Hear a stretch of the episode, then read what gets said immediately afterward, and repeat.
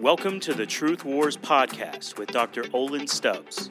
If this podcast has encouraged you in any way, we'd like to ask you to leave a review for Truth Wars on whichever platform you listen on. Now, here's Olin. Father, be with us this morning. Uh, Lord, if you want the other people to be here or be able to join, work out those details. Uh, but, Lord, we pray that uh, you would help us to be totally focused for the next few minutes on you and your word, Lord, your covenant, your grace, your goodness. And I do pray for all of us, Lord, myself included, that we would be intellectually stimulated by you and your word, Lord, that we would grow in loving you with all of our mind. Uh, but I don't pray that is all that would happen, Lord. I pray that we would learn to love you with all of our heart, soul, mind, and strength, Lord, that our affections would be stirred for you this morning. There would be more uh, happiness in you, more joy, more awe, more wonder, more worship.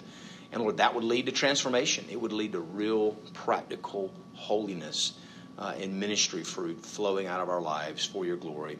We pray all this in Christ's name. Amen. Okay, before we get started this morning, Ben, perfect timing. Karen, come on in. So, as we get started, you can open your Bibles to Genesis chapter 3, okay? But while you're turning there, I want you to just think about this and you, maybe you can even jot something down, but you don't have to. But at least think in your mind. How do you typically share the gospel? Okay, when you're having a conversation with somebody, Jacob, all these whatever fake crab you've been eating with people sharing the gospel, or if you're like, well, I don't actually share the gospel that much, fine. The last time you shared the gospel with somebody, how did you do it? How did you explain the gospel to them? How they can become a Christian? Or if you're like, I hate to say this, it's been a really long time, I don't even really remember hypothetically, if you were walking to your car after this class and somebody came up to you and said, What must I do to inherit eternal life? How would you answer the question? Okay? So just, just get that in your mind. We're going to refer to it later. Now, we've been looking at the idea of covenants, right? Uh, it starts off in the garden. God made a covenant with Adam. Sometimes it's referred to as the covenant of life, sometimes it's the covenant of works. If you're going through the Westminster Confession of Faith, look at Westminster Confession of Faith, chapter 7, chapter 19, and then the shorter catechism, uh, question 12, and it talks about, uh, you know, the covenant made with Adam. And sometimes, even in the Westminster Confession, sometimes it refers to it as the covenant of life, sometimes it refers to it as the covenant of works. So, Adam was our representative. When he fell, we fell. We all fell in him. We didn't have a choice. Genesis 3.15, that's the covenant of works. This is the very beginning of the covenant of grace. We looked at this. Okay, I will put enmity between you and the woman, and between your offspring and her offspring. He shall bruise your head, and you shall bruise his heel. So there's the first promise of the coming of Christ, and it's really the beginning of the covenant of grace. So in some sense, think about this. In Genesis chapter three, you're seeing the covenant of works and the covenant of grace set side by side. You understand what I mean? Because Satan's getting cursed. Adam and Eve are even getting cursed. And you can make the argument that Adam and Eve didn't physically die that day, but how did they die that day? They died spiritually. They became dead in their sins. Okay? So you're seeing wrath come down because of the covenant of works. At the exact same time as the wrath is coming down, you're seeing this promise of grace. So you're seeing the covenant of works and the covenant of grace laid side by side with each other in Genesis chapter 3. Does that make sense? Okay. Um, so that's pretty obvious. I mean, it's just when God curses Adam, right? You're gonna you're gonna you're gonna die one day.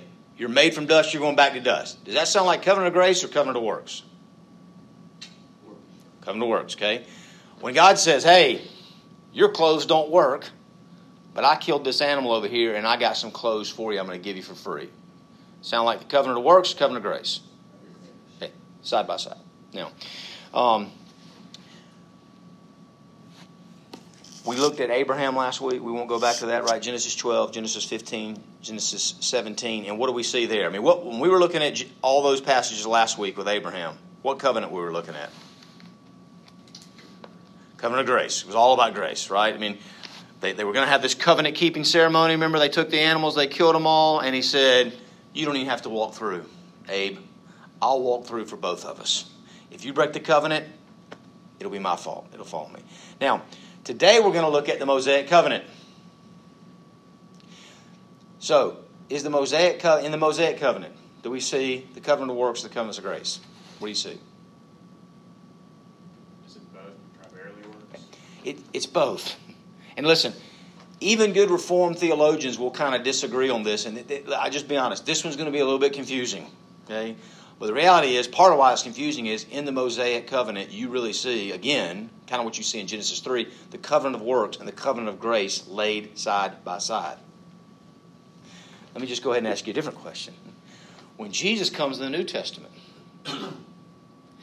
did he come to advance, so to speak, the covenant of works or the covenant of grace? Yeah, in some sense, both, right? Because what he said is, hey, Adam couldn't fulfill the covenant of works, but I can, and I will. And that's what enables me to offer you so freely the covenant of grace, because I fixed the covenant of works, so to speak, with you, right? All right. Um, now, think about this. Uh, flip over to Matthew chapter 19. Matthew chapter 19. And while you're flipping there, remember what I asked you at the very beginning of class. How do you typically share the gospel? Or what's the last time you share the gospel? How'd you do it? Or if you share the gospel today, how do you think you do it? Matthew chapter 19. And skip down to verse 16. And behold, a man came up to him, saying, Teacher, what good deed must I do to have eternal life? And he said to him, Why do you ask me about what is good? There is only one who is good. If you would enter life, keep the commandments. He said to him, Which ones? And Jesus said, You shall not murder, you shall not commit adultery, you shall not steal, you shall not bear false witness, honor your father and mother, and you shall love your neighbor as yourself. The young man said to him, All these I have kept. What do I still lack? And Jesus said to him, If you would be perfect, go sell what you possess and give to the poor, and you will have treasure in heaven.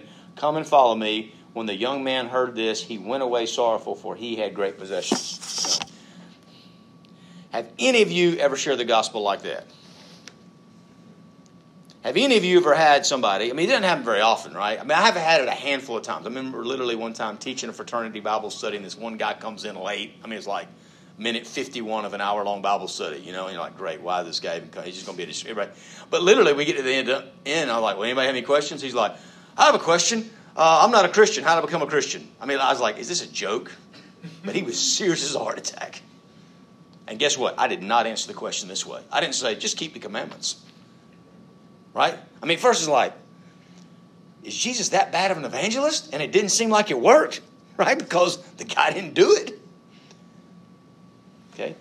Flip over to Luke chapter 10. You're like, must have been something weird about this one guy. Jesus, you know, he just, he didn't like rich people or something. So he just was hammering this one dude. Flip over to Luke 10. That's not the real reason, all right? That's a sarcastic answer. Luke chapter 10, going to see something similar. Skip down to verse 25. And behold, a lawyer. Now, this is not a lawyer like a civil lawyer. Back then, lawyer they were experts in the law, in the Mosaic law, and studying the Word of God and teaching it, supposedly. Behold, a lawyer stood up to put him to the test, saying, Teacher, what shall I do to inherit eternal life? Essentially the same question. He said to him, What's written in the law? How do you read it? And he answered, You shall love the Lord your God with all your heart, with all your soul, with all your strength, and with all your mind, and you shall and your neighbor as yourself. And he said to them, You've answered correctly. Do this and you will live. Once again, any of us ever share the gospel like that? Keeps going. But he, desiring to justify himself, said to Jesus, And who is my neighbor? And then that's where you get the parable of the Good Samaritan. Okay? And it's go and do likewise. Now, maybe Jesus understood something about evangelism and about all of life and about salvation, about the covenant of grace that we don't understand. Maybe that's what's going on. Okay? So, um, there are places like this in the Bible. Do you have your online folks on there? No, it's not working, but I, I don't even know if they want to be. One of the guys didn't answer my phone call, so there might be one out guy out there waiting in space. So, sorry. No, I'll, Um, I'll get on a little bit. So, uh, there are places like this in the Bible that just seem like they're totally out of context, right? I mean, you read them and you're like, man, I don't get it. I don't know how that works. Because it, cause it, if you just take the, let's just say you were stuck in a North Korean prison camp and somebody had smuggled in just a couple pieces of the Bible. And all they had smuggled in were those two passages I just read. You would believe in salvation by works, right? You're like, I just, I've got to be perfect. I got to do my best to keep these Ten Commandments, love God, love people, don't commit adultery, all that kind of stuff. Okay, now listen, this was an issue in the New Testament church to some degree. That's part of what was happening. in, in places like Antioch, when Paul had to write the, the letter to the church at Galatia to explain the differences. So, even today, there are denominations that fall into this. So, we're going to try to understand it better today. So, let's all go to Galatians chapter 3. That's what we're going to look at. And first, we're going to try to better understand the covenant of works. Okay? So, first point covenant of works, Galatians chapter 3. Galatians chapter 3, starting verse 10. Galatians 3, starting verse 10. Okay. For all who rely on works of the law are under a curse. Now, I've got the English Standard Version, and it says, the first phrase there in verse 10 says, For all who rely on works of the law. Does anybody have a different translation and, and a different phrase at the beginning of verse 10? Think it's the New American Standard that says, As many as are of the works of the law. Now, what do you think Paul means by that? We're all looking at ESV, so let's just use the ESV. For all who rely on works of the law, what does he mean by that? People who trust in those for their salvation. Yeah, they trust in their works for salvation. But put it in the context of the language we've even been using this morning in class. What's Paul talking about? Those who think that they must keep the law to inherit eternal life. Yeah, people that think they must keep the law to inherit eternal life, or you could say people that are trying to be saved through the covenant of works. Okay? He says you're under a curse. If you're trying to be saved and be right with God based on the covenant of works, you're under a curse. Because then the standard is perfection. You can't do it. Sinless perfection. Okay? Uh, let's read the whole verse. For all who rely on the works of the law are under a curse. For it is written, Cursed be everyone who does not abide by all things written in the book of the law to do them. And he's quoting, okay, from the Mosaic covenant, Deuteronomy chapter 27, verse 26. Now remember, this is important. Every, every human being that has ever been born is born under the covenant of works because we come from the lineage of Adam. Right? Keep your finger here in uh, Galatians 3. Let's look at a couple of different verses. First, let's flip over to the right, Hebrews chapter 7. Everybody flip over to Hebrews chapter 7. this For the folks that are missing it. Well, I'm, I'm recording it here. Are you recording it? Yeah. They're not coming on. Okay, that's great. No problem. Thanks for trying. Hebrews chapter 7 and skip down to verse 9. Now, this is talking about something different. This is not talking about necessarily covenant works as much in covenant grace. This is talking more just about the priesthood. But notice what he's going to say. He's talking about there's really two priesthoods, and which one's greater. Okay? Hebrews chapter 7, one might even say that Levi himself, who receives tithes, paid tithes through Abraham, for he was still in the loins of his ancestor when Melchizedek met him. And that's like, man, we are way off track now. What in the world are we talking about? Okay, so a little little Bible history trivia. Do, do you remember this? There is a story. I think it's in Genesis chapter 14, before the Mosaic covenant. Okay, where Abraham goes off and wins that great battle. I mentioned it briefly last week. And when he comes back, he meets this guy named Melchizedek, who just seems to come out of nowhere. Right? The, the, the king of peace. And he pays tribute to him, he pays tithes to him. Now, hundreds of years later, you have the Mosaic covenant, and part of the Mosaic law is there's going to be a priesthood, right, that comes out of Levi, the Levitical priesthood. But then, many, many years later, the author of Hebrews is saying, well, which priesthood is better? Because there's actually two. There's this Melchizedek priesthood that we don't get much information on. And there's Levitical priesthood we get a ton of information on. He says, but the Melchizedek priesthood is better. Why? Because technically Levi paid tithes to Melchizedek, which makes Melchizedek the greater, because Mel, uh, Levi is like a great great grandson of Abraham who actually paid the tithes. Does that make sense? So the, the point is this when Adam sinned thousands of years ago, it's just the same as if all of us were in Adam sinning at the same time. We're guilty. Right? Romans 5. Romans 5 says this in the most clear way. Romans chapter 5. Romans chapter 5, verse 12. Therefore, just as sin came into the world through one man, and death through sin, and so death spread to all men, because all sinned. Verse 13 For sin indeed was in the world before the law was given, meaning the Mosaic law. but sin is not counted where there is no law. So it's like, how, how could you hold all these people guilty? Why were all these people dying when they didn't have a written law they were sinning against? Yet death reigned from Adam to Moses, even over those whose sinning was not like the transgression of Adam, who was a type of the one who was to come. Part of what he is saying there, that's another really hard, confusing passage, but part of what he's saying is listen, how was God just to kill all those people, make them die for sins they were doing that they didn't technically, no, they didn't have a written code? It's like Adam had a real clear code, right? Don't eat from that tree. And Adam broke it. And so when a human being dies, why are we under the curse of death? It's because of our own sins, yes, but it's more than that. It's also because of the one sin of Adam. Makes sense? We all fell in him. He's our federal head representative. So, back to Galatians. If at any point y'all have a question or uh, you know an insight you want to share, feel free to interrupt, speak up. Okay? Back to Galatians. Okay? Galatians chapter 3, verse 11. Now it is evident that no one is justified before God by the law, for the righteous shall live by faith. Once again, we talked about this last week. He goes back and quotes from the Old Testament. Remember, when Paul is writing Galatians, there is no New Testament. What were they doing? They were expositing the Old Testament. He's saying, so, Habakkuk chapter 2, verse 14, or is it verse 4? Uh, yeah. Habakkuk chapter 2, verse 4 says, the righteous people, they live by faith. How do you really live? How do you really survive? How do you really get blessed by God in life? By faith. That was in the Old Testament. It wasn't as clear. Remember, the lights were off, but it was still true. He's saying it's obvious. Verse 12. But the law is not of faith. Rather, the one who does them shall live by them. If you want to try to be saved by law, you can't say it's half law, half faith, because once you go law, it's got to be all law.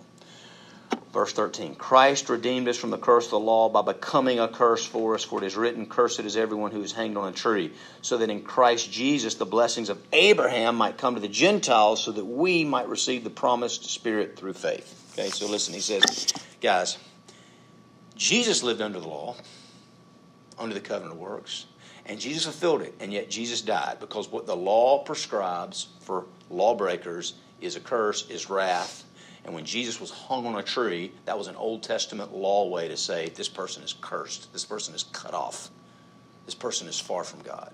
Jesus didn't deserve that. We do. He fulfilled the covenant of works for us. Now, in all of my experience in evangelism and spiritual conversations, I have never met anybody. I'm not saying they're not out there, but I've personally never met anybody that says, I believe that I'm 100% saved by my own goodness and good works. It's usually something more like this. Well, of course you have to believe in God. Of course you have to have faith. But then you also have to have a lot of good works, right? It's, it's the faith plus works. I heard a Mormon person, you know, which they have lots of problems, but they, they believe in salvation by works at the end of the day. And, and, and here was the illustration a Mormon guy gave one time. He said, Imagine that you're a little kid and you want to buy a bicycle, and the bicycle costs $100, and you don't have hardly any money, and your parents are so gracious and loving, they're going to give you almost all the money, but they want you to contribute some. So they give you $99.75, but you got to put in your 25 cent to get the bike. Right? Faith plus works gets you to hell. Based off what Paul says. That's how the covenant of works works. So, second point, covenant of grace, which we've already started looking at, okay? Notice what he says. He's, he's making these quotes from the Mosaic law, how that works. But then he says, why did Christ have to die? Is so we can get the blessings of Abraham, which is the covenant of grace. And how do we get it? We get it by faith. That's verse 14. Look at verse 15. To give a human example, brothers, he, he knows this is confusing, so he's like, let me try to give an example to make it clear. To give a human example, brothers, even with a man made covenant, no one annuls it or adds to it once it has been ratified. So, again, in modern day life, when we think about a covenant, what's the main thing we think about? Marriage, Marriage right? Some of y'all, you're engaged, right? Okay? This is not the way you do it. I mean, I'm, I'm against prenups, okay? But let's just hypothetically say for the moment we were for prenups in this class. Don't get married. Don't say I do in front of the preacher and God and everybody, and then go sign the document turn it in the courthouse, and then 30 days later be like, I'd like to get a prenup. Like, it don't work that way. Too late. You can't change the covenant after it's already been laid down, right? And so what Paul is saying here is, guys, the Abrahamic grace filled covenant came before the Mosaic covenant. So the Mosaic covenant can't do anything to change the Abrahamic covenant. It can't amend it. Doesn't work that way. Look at verse 16. Now the promises were made to Abraham and to his offspring. It does not say, and to offsprings, referring to many, but referring to one, and to your offspring, who is Christ. So what he's saying is, even when God was saying, I'm going to be a blessing to you and to your offspring, the real point was, I'm really making this covenant with Christ, who's going to be the fulfiller. Verse 17. This is what I mean. The law which came 430 years afterward does not annul a covenant previously ratified by God, so as to make the promise void. For if the inheritance comes by the law, it no longer comes by promise, but God gave it to Abraham by promise. Right? There were no works involved in the Abrahamic covenant. Just, I am going to be your God. You are going to be my people. And Abraham, remember Genesis chapter 15, 6. Abraham believed God and it was reckoned to him as righteousness. Faith alone. That's the covenant. Grace in Abraham, it doesn't get changed. Okay, so why then? Why in the Mosaic covenant? Okay, even do this. Okay, uh, keep your finger here. We're coming right back. But flip back to Exodus chapter 2. Exodus chapter 2, okay, which is where we get introduced to Moses and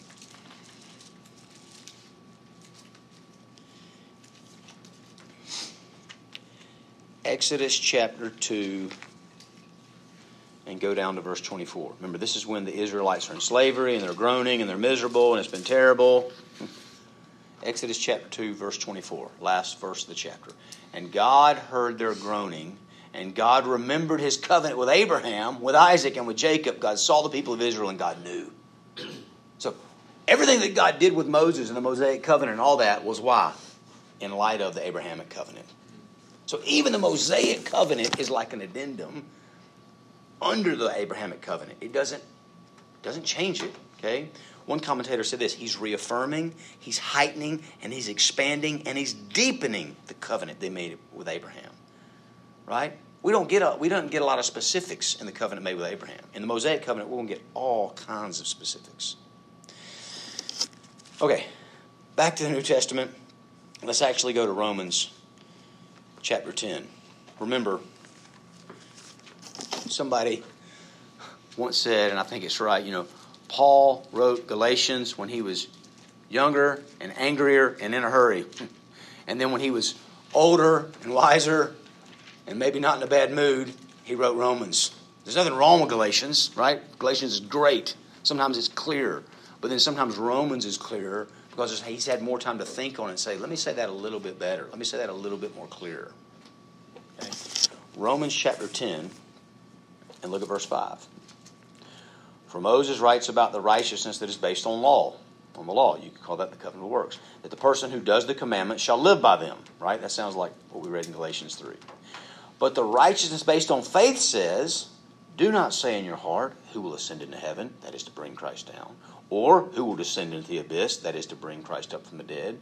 Again, these quotes, do not say in your heart, who will ascend heaven, that's coming from the Old Testament. That's coming from Deuteronomy.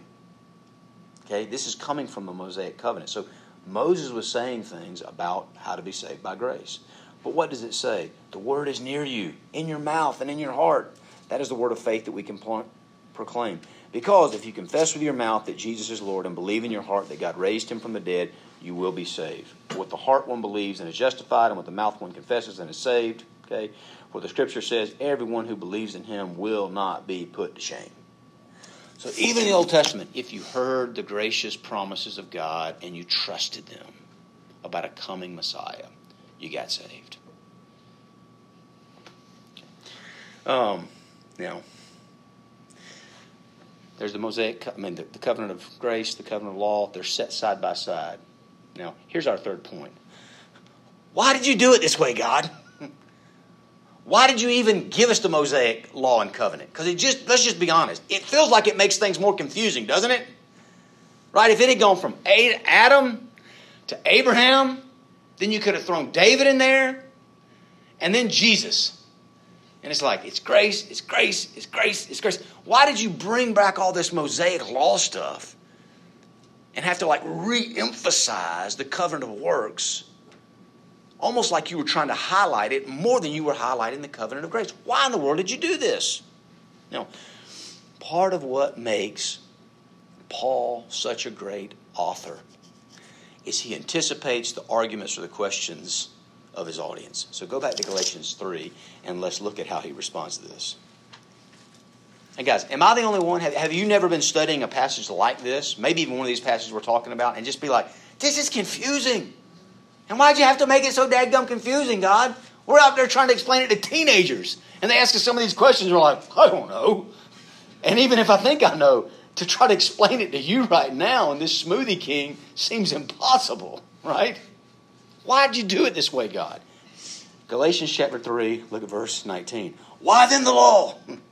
Right? Why then the Mosaic law? It was added because of transgressions until the offspring should come to whom the promise had been made, and it was put in place through angels by an intermediary. Now, an intermediary implies more than one, but God is one. Don't get hung up on that, okay? Part of what that's saying is the Mosaic uh, covenant was not as good because there were angels involved in giving it to Moses, and the Abrahamic covenant is better because there were no angels involved there. It was more direct, okay? But it's like, I still don't know that you've helped me very much, Paul. So he's going to kind of say the same thing. Verse 21 Is the law then contrary to the promises of God? Did the Mosaic covenant do something to kind of contradict and make null and void the promises of God? Certainly not. For if a law had been given that could give life, then righteousness would indeed be by the law. Okay, right? He's saying, listen, guys, if there was any way for a human being to be saved by law keeping, God would have done that. God didn't want to have to have his own son killed. If there was a different way, he would have done it.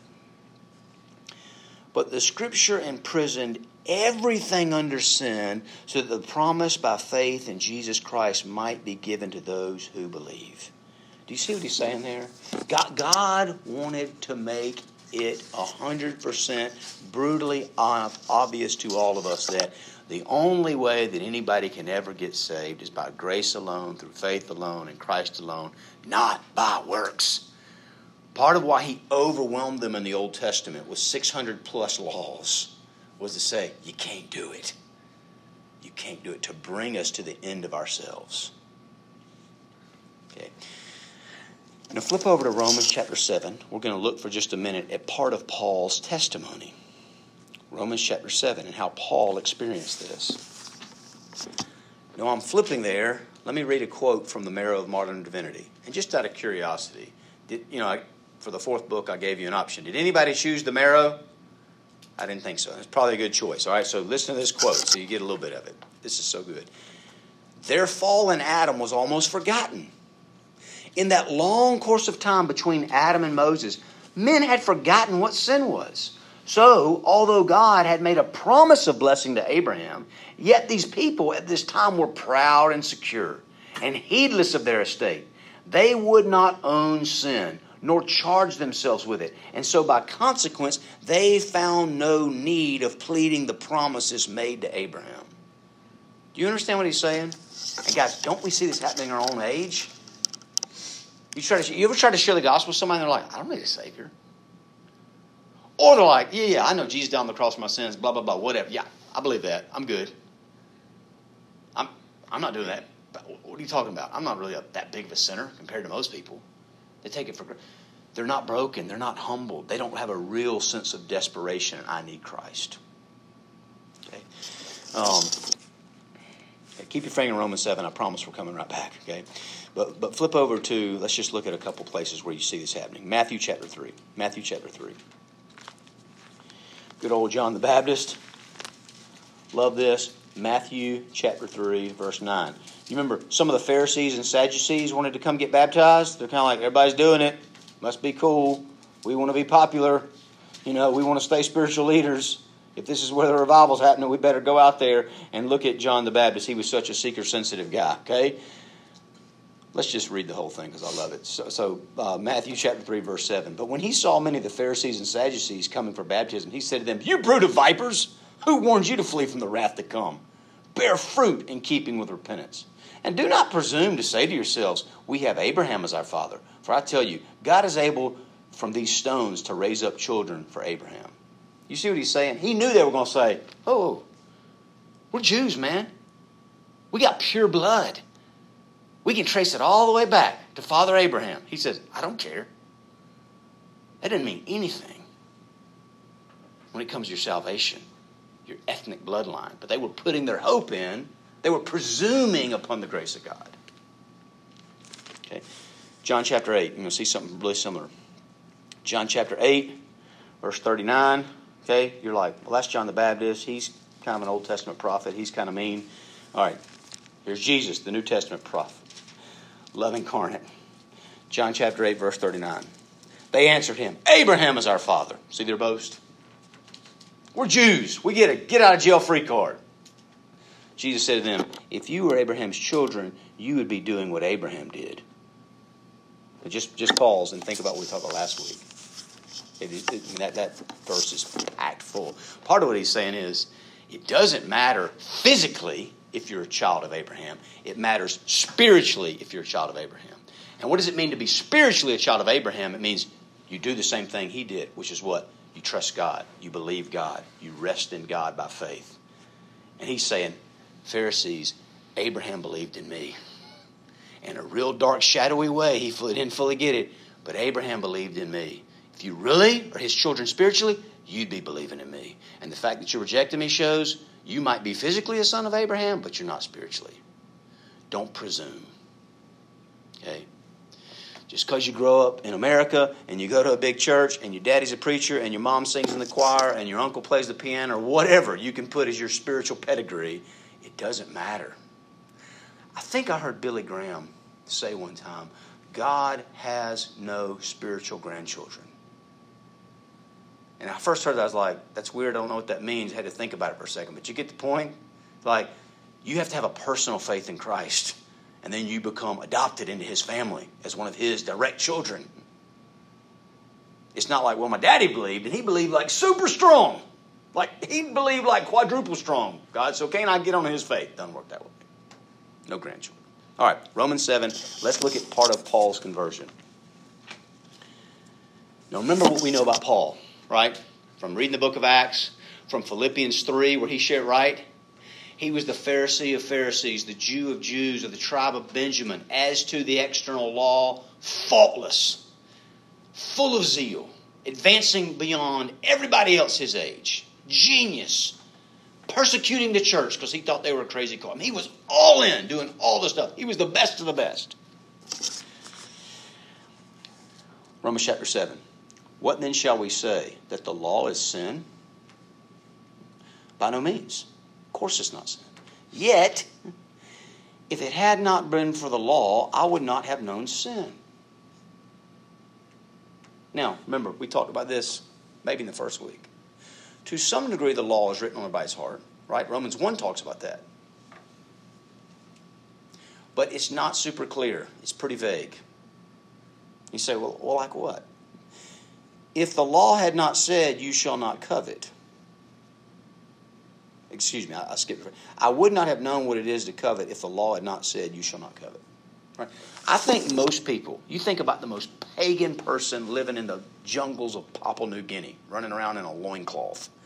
I think, I think the image of God is on them enough that they know murder's wrong. And how do you know? Because if somebody murders their family, they're going to get mad about it. They might be fine to murder other people, but nobody better murder one of my friends. They know that murder's wrong. But if we could get a translator on and talk to them, we'd say, Do you know that coveting is wrong? They'd be like, What? I mean, there's even a lot of Christians, right? I mean, they've, they've probably memorized the Ten Commandments at some point. They're like, Do you really understand that it's sin to covet, to want something too much? Even a good thing? Like, whoa. So you see what Paul's saying? I'm this little legalistic Pharisee growing up, doing everything right. I knew the Word of God. He probably had the first five books, you know, the Pentateuch memorized. But he said, I didn't really get this whole coveting thing. And if I never read it, the Mosaic Law, I wouldn't have understood it. Look what's going to happen. But sin, seizing an opportunity through the commandment, produced in me all kinds of coveting. It's like once I started really meditating on the commandment, don't covet, don't covet, don't covet. It's like, oh my goodness. I start coveting all the time. I see that I'm already coveting a ton, and now I'm coveting even more. Right? It's like if you, you know, if you're struggling with lust and you're like, whatever you do, don't lust today. It's like you're probably going to be thinking about it more, right?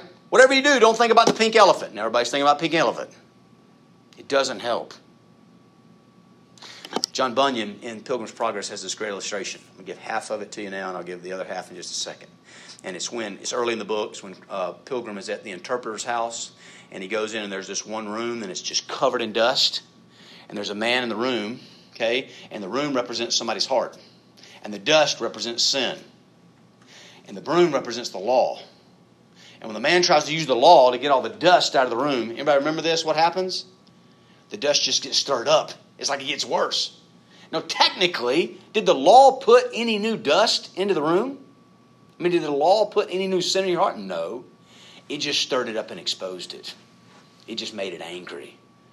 Right? I mean, let's don't have a show of hands on this, but have there ever been any of us that, like, you come into a place and you see a sign that says no parking, you're like, I'm parking right there. You can't tell me what to do. There is a rebellion deep in human beings' heart. You know?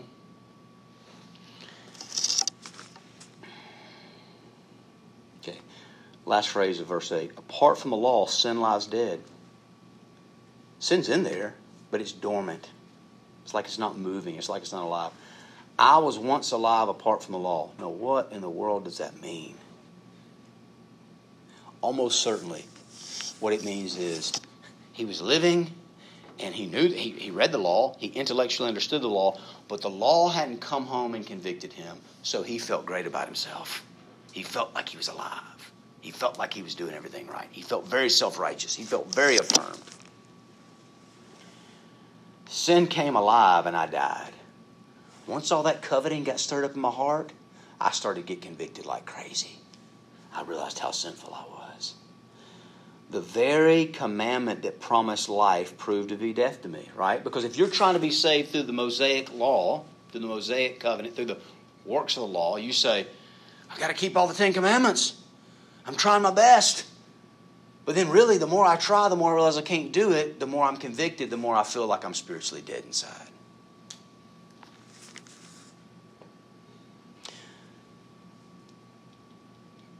Verse 11 For sin, seizing an opportunity through the commandment, deceived me, and through it killed me. So the law is holy, and the commandment is holy and righteous and good. Okay. Verse 13 Did that which is good then, meaning the law, bring death to me? By no means. It was sin producing death in me through what is good, in order that sin might be shown to be sin. There's the key phrase. And through the commandment might become sinful beyond measure. Okay, that last sentence in verse 13 is maybe the most important of everything we've read this morning. Why did God do it this way? That sin might be shown to be sin, and through the commandment might become sinful beyond measure. For us to see how wicked we really are. Now, now you got to wrestle, and this is kind of a side note, guys, but, but I think it's helpful to wrestle with. When exactly did this happen in Paul's life? And we don't know for sure. But anybody want to take a guess? Think the best understanding, remember, he's the best of the best with all the Jews and the Pharisees, right? And do you remember when Stephen, the newly appointed deacon, started going out doing a lot of evangelism in the synagogues and preaching? And one of the things it said is nobody could refute him, nobody could confound him. The longest sermon in the book of Acts is Stephen's. It's like it's off the top of his head, and it's like he's just preaching the whole Old Testament. And we know that Saul was there, Saul of Tarsus. And, and I think a, a, a very good guess and probably the right understanding is that young Paul is standing there and he's been the best of the best. And as Stephen is preaching, he realizes this guy's better than me. This guy knows the word better than me. And he's right. And I'm wrong. And there's only two ways you respond to that. You either humble yourself and repent, or you kill the competition. And that coveting rose up in his heart, and it literally led to murder. And then the conviction later, right? That's a dangerous cocktail. The guilt of the murder, plus the still coveting. Why can't I understand it? Now, Matthew Henry says, listen, if we had a magnifying glass, Connor's shirt looks very white this morning, but if we had some kind of magnifying glass, you know, some kind of special light, and we put it on him, and then we saw these spots once we got closer, it's not the magnifying glass's fault. The spots were already there. The magnifying glass just exposes the spots, right? Okay? I mean, I don't know how many of you are familiar with St. Augustine. Part of his testimony was there were some apples, I think, in an orchard that were not his. And he stole them. And later he said, Why did I steal them? I wasn't hungry. And I'm not poor. I just wanted to break the law and expose what was in his heart. Okay? Listen to Augustine. The law bids us, as we try to fulfill its requirements and become wearied in our weakness under it, to know how to ask for the help of grace. You're trying to save yourself, you're trying to work, you're trying to be perfect, and you realize, I can't do it, I can't do it, I can't do it. I've got to beg for grace. Martin Luther says it a little bit more short and easy to remember. God must damn you before he can save you. You have to have a sense of your brokenness and condemnation before a holy and just God before you'll beg for the kind of mercy you need.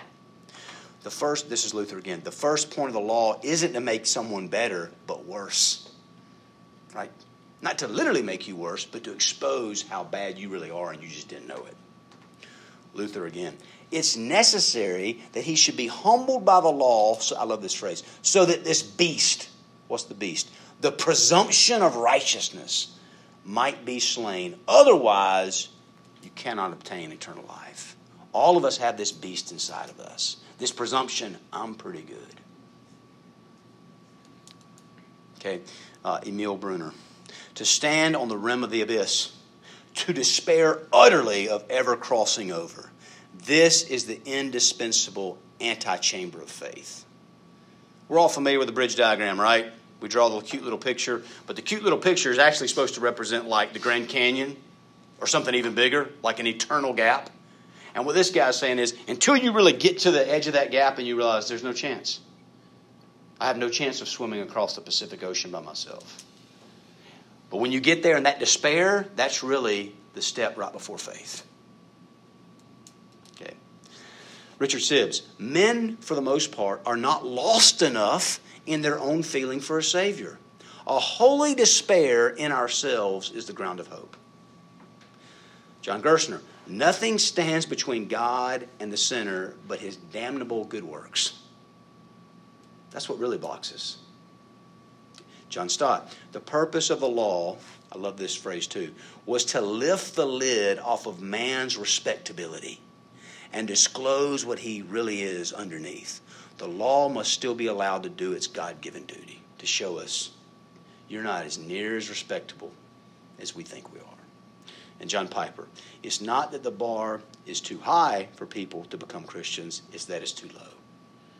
It's not like I got to climb so high. It's like, no, no, you just got to humble yourself all the way down in the dirt. And people don't want to do that. Okay. Romans chapter 5. We will end here. Romans chapter 5. And uh, skip down to verse 20. But the law came in to increase the trespass, right, to make it more obvious. But where sin increased, grace abounded all the more. So that as sin reigned in death, grace also might reign through righteousness, leading to eternal life through Jesus Christ our Lord. Right, go back to the Bunyan illustration. Y'all remember how it ends? A man comes in with a little bucket of water, and the water represents grace. And he just sprinkles a little grace around the whole room, the heart, on all the dust of sin. So then it kind of lowers it. So then when you use the broom of the law, it actually works. Right? Then when you've got grace in your heart and you say, don't covet, it's actually effective. Not perfectly, but somewhat, right? And you can start to move those sins out of your heart. Listen, this is not about, well, I'm just a big sinner and I just need to just be honest about how big of a sinner I am. And. I'm a big sinner. I get grace, and now by God's grace, I should be growing into becoming at least a little saint. Probably won't ever be a big saint in this life, but by His grace, I'm moving in that direction. Okay? Now, most of us, we already know these facts, but I think if we're really honest with ourselves, we don't feel the reality of them. Because we're like, man, I got saved years ago. I remember going through some crisis like that, but it's like, now, you know, I am a Christian. I'm doing great. I mean, we can oftentimes say with our mouth, I'm saved by faith alone. I know that it's not by works. But sometimes when we're maybe comparing ourselves to other Christians, it's easy to slip back into a comparison game that wants to go back to my presumption of righteousness. But I'm a little bit better than him. Maybe I'm not better than her yet, but I'm going to work hard. I'm going to try to get there. Okay? Um, let's just hypothetically say that I struggle with the sin of anger sometimes. You know, when my kids were younger, it was mostly directed at them. And I, I mean, I wish I was making this up, but I'm not. There'd be times me and one of my sons would have an argument, you know, it would voices would get raised, and afterwards my wife, who's amazing, would be saying, you know, would you like me to give you a little feedback? And I'd be like, not really, but you know, but go ahead. I know I need it. And she would say something, and literally I said this, and this this is when I was like, you know, in my 30s. I'm like a grown man, arguing with like a middle school boy, and I'd say, yeah, well, he started it. I mean, just think about the stupidity of that statement. Right? What am I doing? What am I doing in that moment? Am I trying to say, I'm going to get to heaven by my works? No. But I am trying to say, I will build my record of righteousness at the human level, my reputation on my righteousness. See what I'm doing? It's going to make me feel better about myself to try to hang on to some of my respectability. I'm not that bad. I mean, I've, by God's grace, I've gotten a lot better with my kids. Partially, they've gotten older and more mature, and maybe I have a little bit too, okay? But I tell you what, I still see it come out sometimes in driving. You ever do this, right? Somebody cuts you off and you start screaming, right? And you're angry. And then you get, you're like, I cut somebody like that off yesterday. You know, I have no right to be mad at this person. I need to lay that down. There's, there, there's still a sinful part of us, guys, that's desperate to hang on to our own self righteousness dignity and not be ruthlessly honest about our indwelling sin. Now, Tim Keller has this great quote where he says, Listen, if to any degree you, again, not mentally, not academically, but functionally, you think about your righteousness being based on, your standing being based on your own good works, it will always sour you. It will always mess you up. Because if you do look around the room and you think you're doing better than everybody, and at some level, you get the credit, what's that going to do to your attitude? You're going to be smug. You're going to be arrogant. You're going to be kind of condescending, kind of look down on people, right? We probably all know somebody like this. Hope maybe we've been people like that. Hopefully we're not. Or if again you're building your functional sense of right standing with God on your own works, and you're doing terrible, you're having the worst week or the worst month of your life, then what's your attitude going to be like? Yeah, despair. I'm a failure. I'm cast off. I'm a loser. There's no hope for me. Salvation, by grace alone, frees us from both these errors. Okay?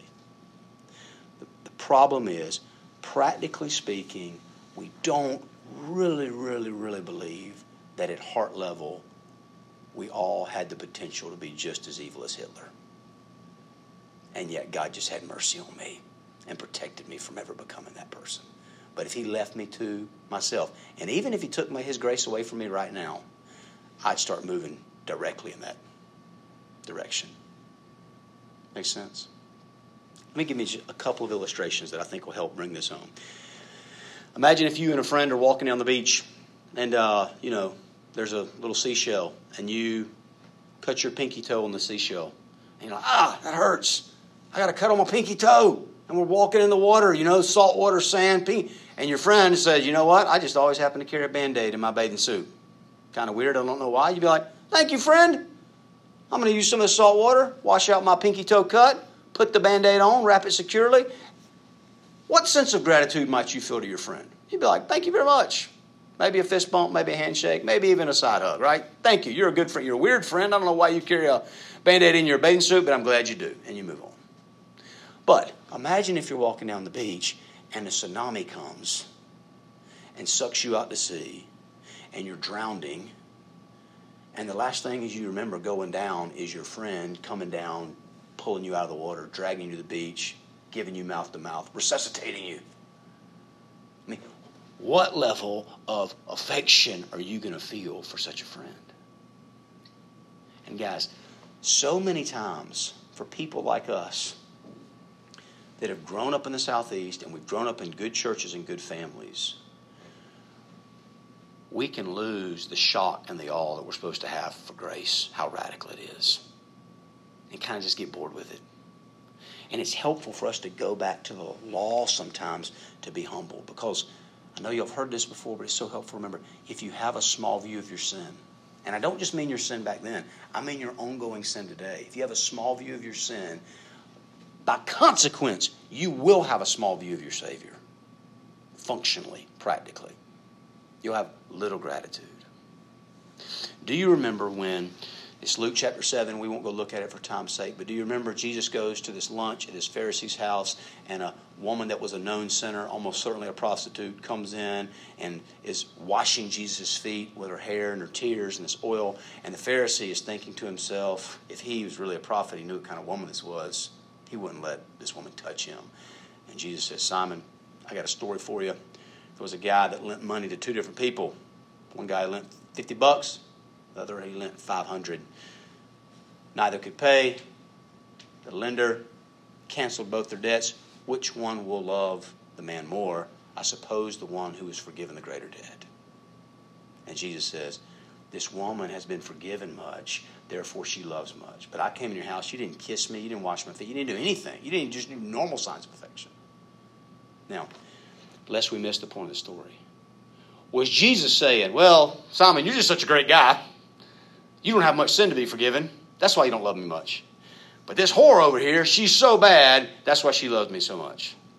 Not the point of the story. It is this that she had such a scandalous life that she was very aware of the depth of her depravity. And so the fact that this Savior would love her blew her away. And her whole life, in a sense, was an outpouring of love and adoration to such a Savior that he was willing to die for her. And the Pharisee, it's not that he didn't have a lot of big bad sin. He had all sorts of arrogant self righteousness that God hates. But he refused to see it as sin or as sin of any consequence. So I bring it all back to us and we'll be done. Probably most of us don't have as much scandalous sin in our lives externally as that prostitute did. And that's a good thing. I'm certainly not saying go get some more scandalous sin so you can have a better worship experience on Sunday morning. What I'm saying to myself and to all of us is this we need to learn to see the seemingly small, white collar, domesticated sins like coveting, unforgiveness, greed, lust, anger. It's true wickedness that God really hates, that really breaks his heart, that really should damn us to hell. And yet, that's what Christ freed us from. And it ought to humble us out of all of our self righteousness and then motivate us to a real grace filled life of obedience. Let me pray for us. Lord Jesus, uh, your ways are not our ways. And sometimes at first glance, it, it's hard to understand. But the more that we dig into your word, your heart, your character, the more we are humbled, the more we are in awe, the more, by the grace of Christ, uh, we can be sanctified and have joyous worship. Would you make us into the men and the women you want us to be? Who live day after day in this humble sense of awe and gratitude and worship and obedience by grace. We pray all this in Christ's name. Amen. Thank you so much for listening to today's episode of Truth Wars with Dr. Olin Stubbs. If you have any questions for Olin, please email him at olin.stubbs at campusoutreach.org.